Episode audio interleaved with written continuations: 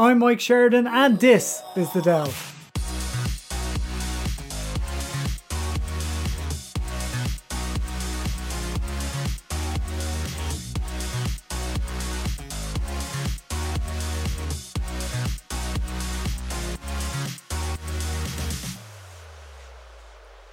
Hey there, you're welcome along to another episode of The Delve with me, Mike Sheridan.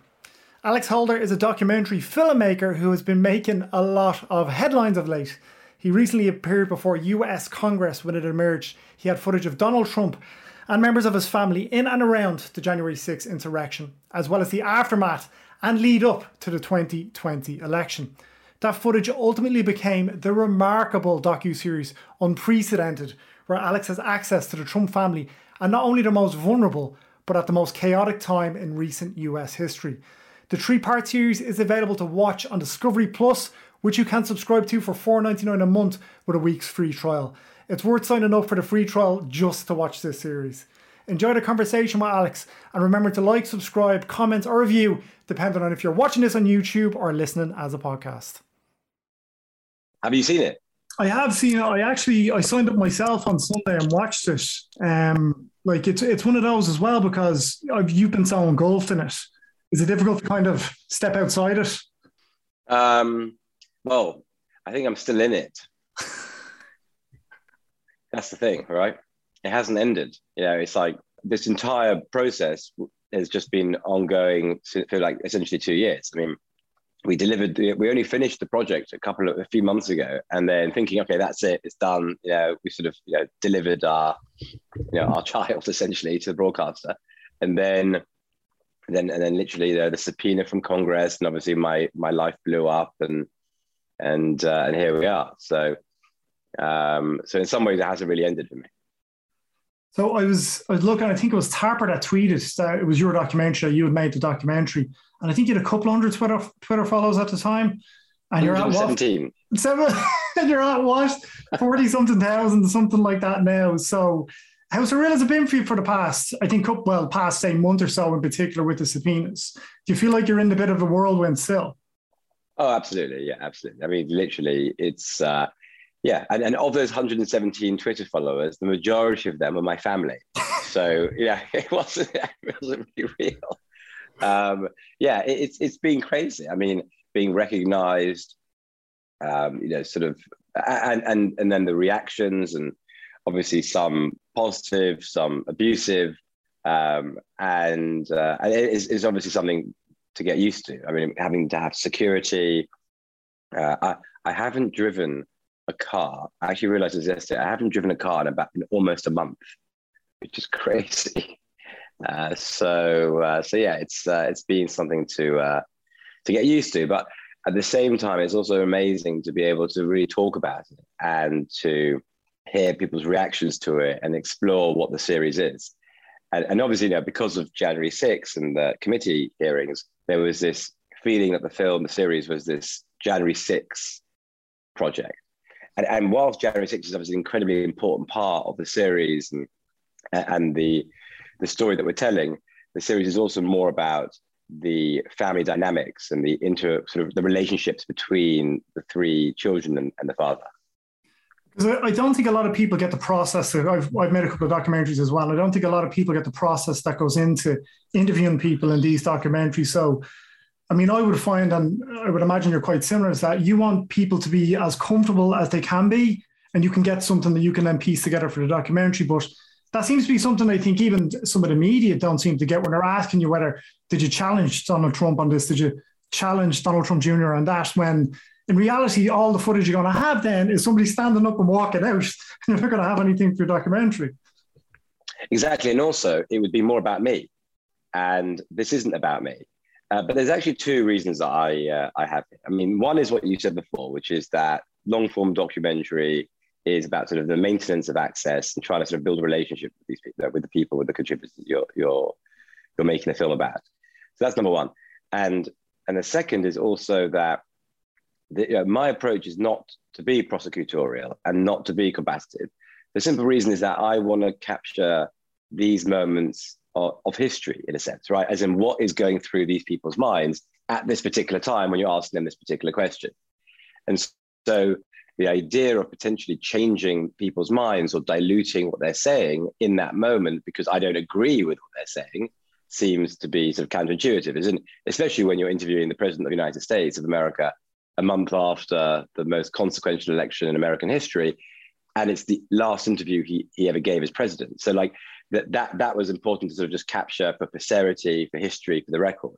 And then there's actually a third reason as well, which is really true, and that is you know, D- Donald Trump is not really a rational player when it comes to things that he has positions on, essentially. As in, he he, he is not he is unwilling to to move and to be uh, persuaded.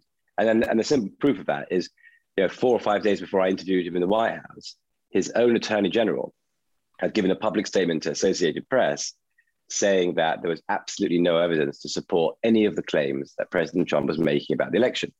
So the idea that this British guy with 117 Twitter followers that no one's ever heard of before is going to, in the White House diplomatic reception room, with you know all the apparatus, the presidency around me and him, that I'm going to change this guy's mind. I mean, it's also slightly ludicrous. So all that happens is that you end up having this debate with with him.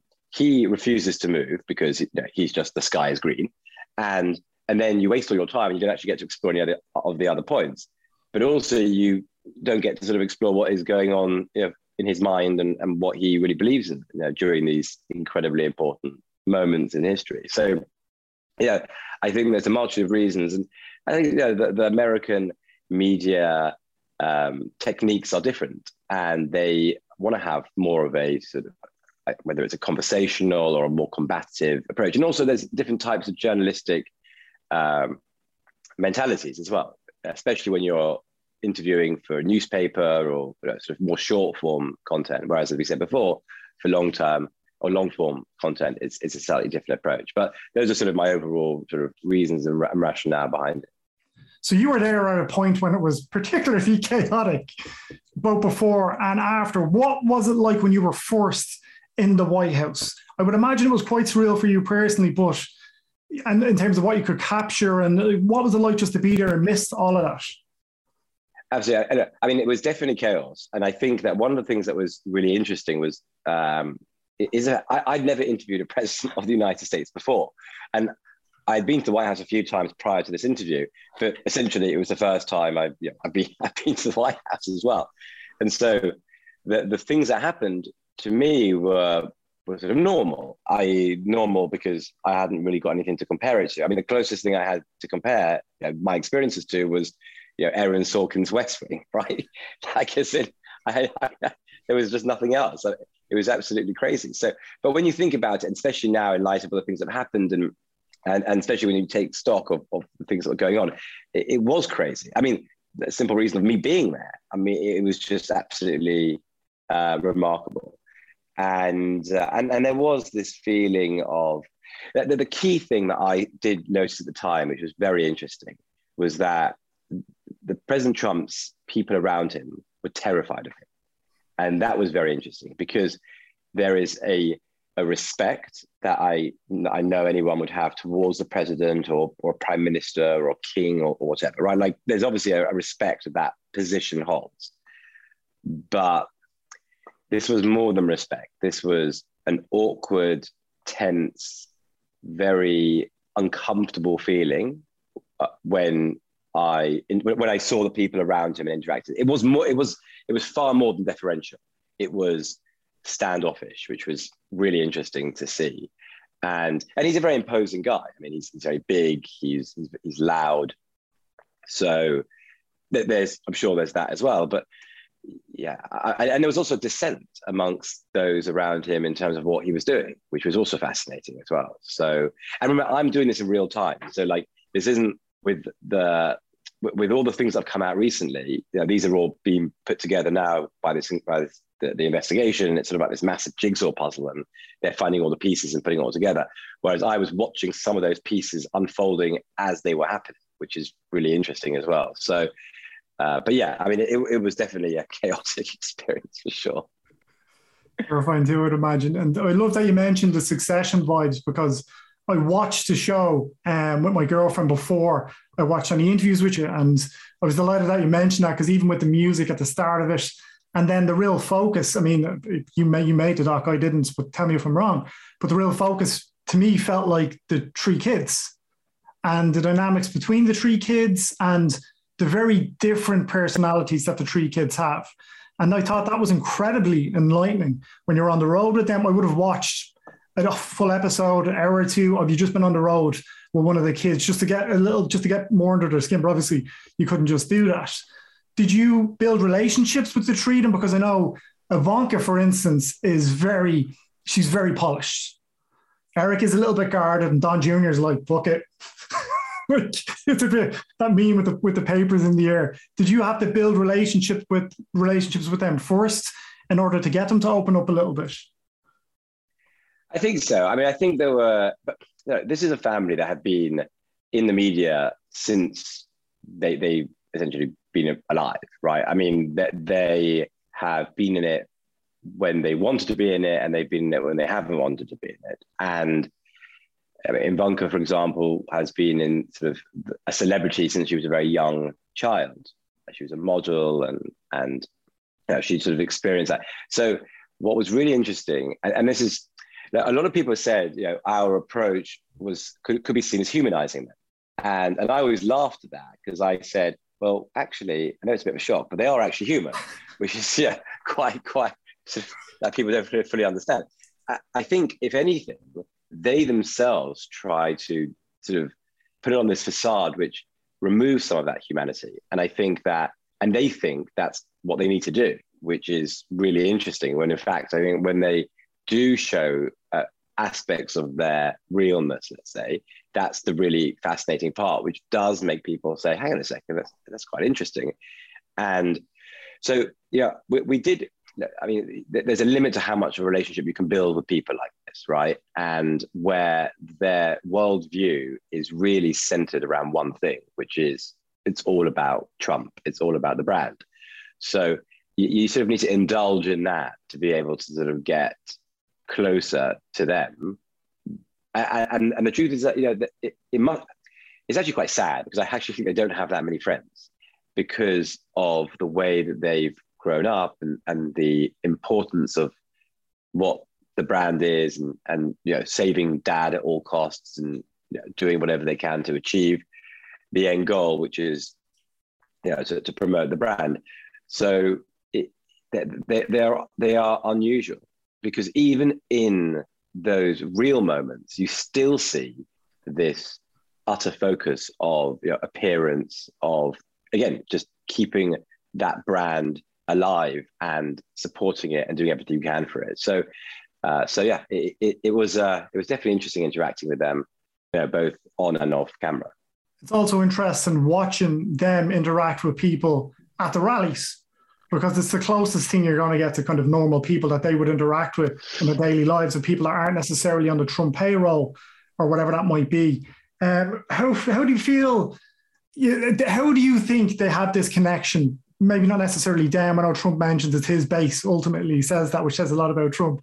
But how do they have this connection? How does this family, just from somebody who's observed it, how do they have this connection with essentially a lot of working class American people. It seems like such a contradiction. Sure. I mean, at the end of the day, it's the the typical demagogue, right? The typical populist, which is I'm going to give you the right to say all the things that you think aloud, right? And not only am I going to give you the right to say these things aloud, I'm going to say them aloud as well. And know, and I'm going to show you that I really like you and everything, all your problems, I'm going to be able to to fix without actually giving any ways of being able to fix them. I'm going to fix them. Like all these very complicated issues in America, like nah, they're not complicated. You've been ignored. We're gonna we're gonna do that. And, and I think this approach was obviously very attractive. I mean, it is attractive, and we've seen how attractive it is over over history. So I think that's that's one. Two is that Donald Trump is just, he is brilliant at being able to, uh, you know, attract, he, he, he's just brilliant at being able to, to, sh- to connect to people in a way which is very, it's very instinctive. It's not thought through by him. He, he can, he needs audience adoration, right? That's his drug. So when he's on the stage and he's hearing the cheers and the applause, and then like the volume of it goes down slightly. He pivots brilliantly to another topic, completely a non a non sequitur to what he was saying before, which he knows will then just re-energize and just get that noise and that reaction back again. So he's very, very good at sort of manipulating and playing with the emotions of the crowd. He's just he is very good at it. And that's why when you watch him on these rallies and you sort of hear these speeches and he goes off script and then suddenly everything's all jumbled up. But there is actually not a logic in his mind, but a logic in the sense that he's trying to get a reaction from the crowd. If it doesn't work, I'll move somewhere else. That could be completely, totally unconnected. And the kids have similar, I mean, certainly Don Jr. has a very similar approach and is able to really rile up the crowd with some of these very bombastic, also cruel comments. So, for instance, you know that the the the hubris the family had beginning when I started working with them was that you know they were going to win the 2020 election. It will be a repeat of 2016. We're going to prove them all wrong again. The polls are wrong. The pollsters are wrong. And the main line that Don Jr. would, would say at all his rallies was, "Let's make liberals cry again," which was his way of repeating back. You know, obviously when Hillary Clinton lost in 2016 and people are crying because of that sort of surprise defeat, he wanted to. You know, that was his way of of joking, I guess, you know, to his crowd that he was they were going to repeat this again. They were going to make liberals cry again.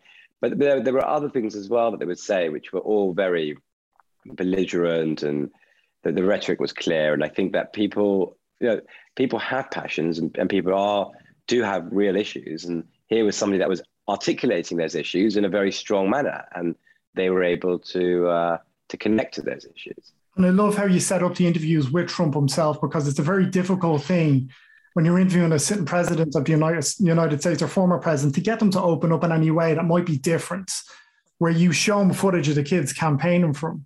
Did anything about his reaction to the footage surprise you? Absolutely. And I think that that is, I think, a unique moment. I, I don't think there's ever been a moment of Trump you know, receiving an iPad, watching his own kids campaigning for him, and then filming this silence, but seeing his face, these sort of these reactions, very close-up reactions of what he, of what's going through his mind. And you know, I don't want to sort of say what uh, what audiences should feel because it's really interesting in terms of the difference of opinions in terms of what he's showing. But what did surprise me was there's this little moment when I hand him the iPad where he almost doesn't want to take it. And then what he says, and then you mentioned before, was that yeah, they've got their own base, but it's really part of my base. And I think that's astonishing for a father to say, uh, because like what you're taking away your kids' accomplishments, perhaps, or there's sort of elements of envy in in, you know, in one's child. So that was very interesting reaction, which, which definitely surprised me. But certainly the the reactions and the, the, his facial reactions that he has towards his kids throughout the series, I think is just fascinating because it shows that there is something there beyond the you know, sort of the bluster and, and, and in a lot of cases the insanity. Well, you show another moment as well where I don't want to be giving too much away for people, but you show another moment where Don Jr.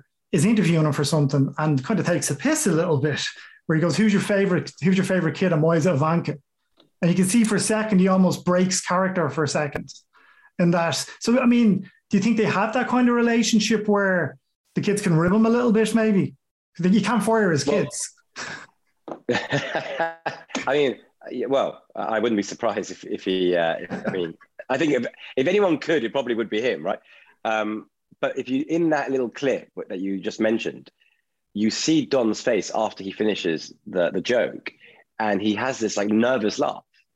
Like he's he's sort of uh, that's at least what I felt was that there was this like nervous laughter to ribbing his dad, which I thought was really quite interesting.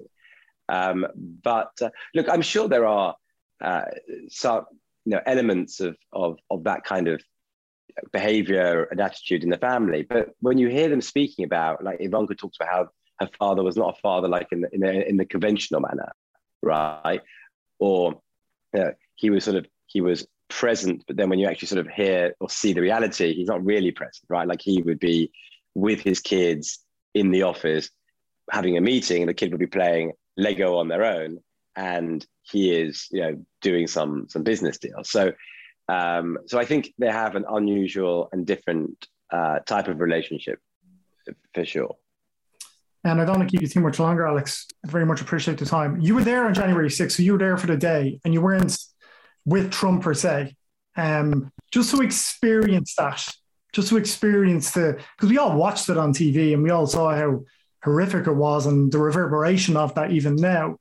To be there in the day and to see that going down and to see the how serious it got and how serious it escalated, what's going through your head as somebody who's been filming with these people? with the president, with the family uh, for months previous?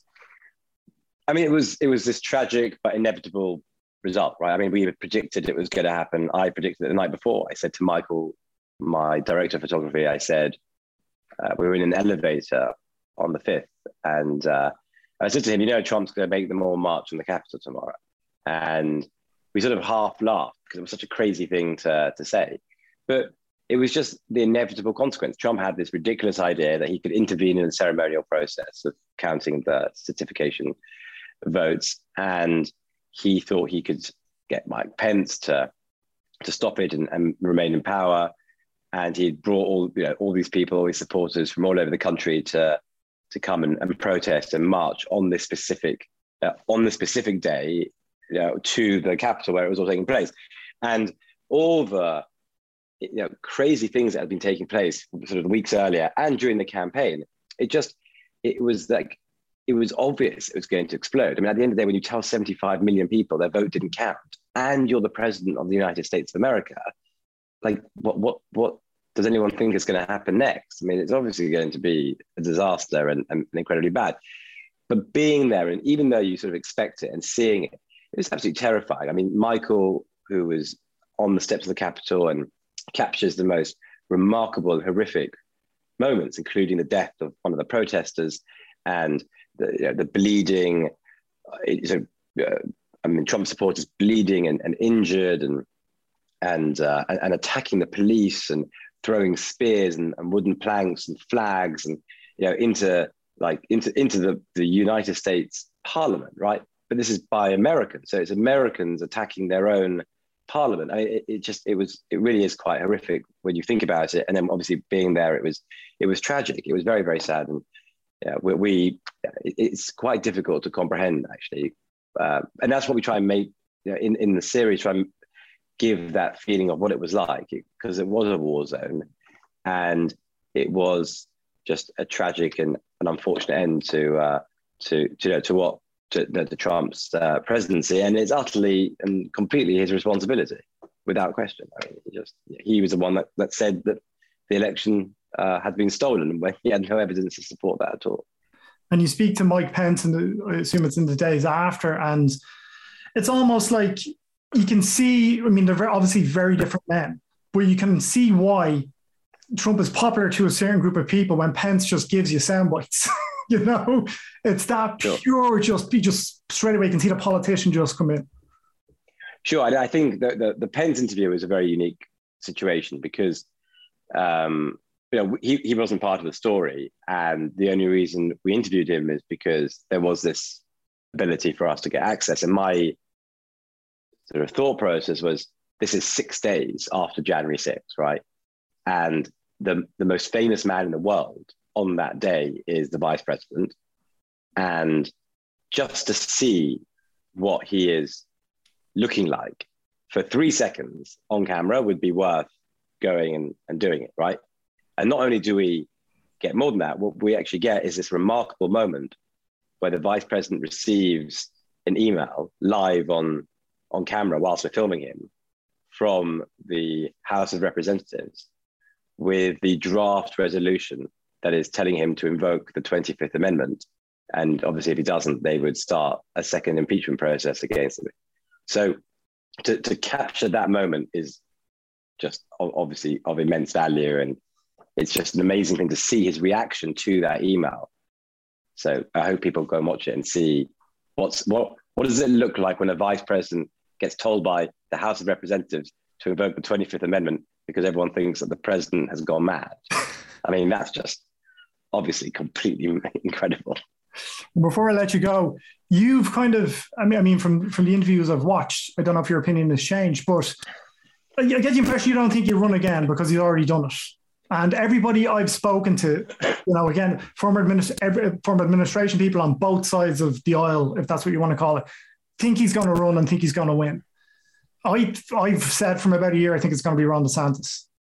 I I just think he's he's Trump without the boisterous Twitter stuff, and he'll get stuff done for Republicans, and now they have an alternative. I know you're not an expert on American politics, but do you have an inkling or a feeling that what you think will come next? So I think I think he will declare that he's running. I don't think he necessarily will end up running. This is obviously my own personal opinion, and, and my my reasoning for that is because over the course of Donald Trump's life, whenever he has failed, he pivots to something else. He doesn't normally do the same thing again. And look, 2016, they obviously didn't know they were going to win. I mean, yeah, they, they didn't know they were going to win, and everyone knows that they didn't know they were going to win. So the reason they did it was obviously for other reasons, right? Whilst they when they were actually running. So I think here it's like we have to win, and we, we, we may not, right? So that would be very difficult for him to be able to defend because it's all about the brand. The brand can't have defeat connected to it. So will he actually take the risk of running would be very interesting. It would be a departure from his normal approach. Uh, and, and you're right. I think Twitter and constant media attention is absolutely imperative for Trump. And I think that you know, the lack of social media is, is definitely going to be impactful. It already has been, I mean, we can see. And just very quickly, that was one of the, the, the, the moments I saw in Trump where he was the most angry and the most depressed was the lack of social media. And he talks about it in the series where he refers to Facebook and Twitter as, as being thugs for that, which I just thought was sort of fascinating the way that he articulated that. So it absolutely has has hurt him for sure, that, that the lack of being able to have that platform. The, the documentary is remarkable, Alex. Congratulations. And to see you. come together must be something special for you outside of the subpoenas and having to go talk to Congress to see you come together and be out there must be a big relief to you. So, congratulations on it. Thank you so much. Thank you.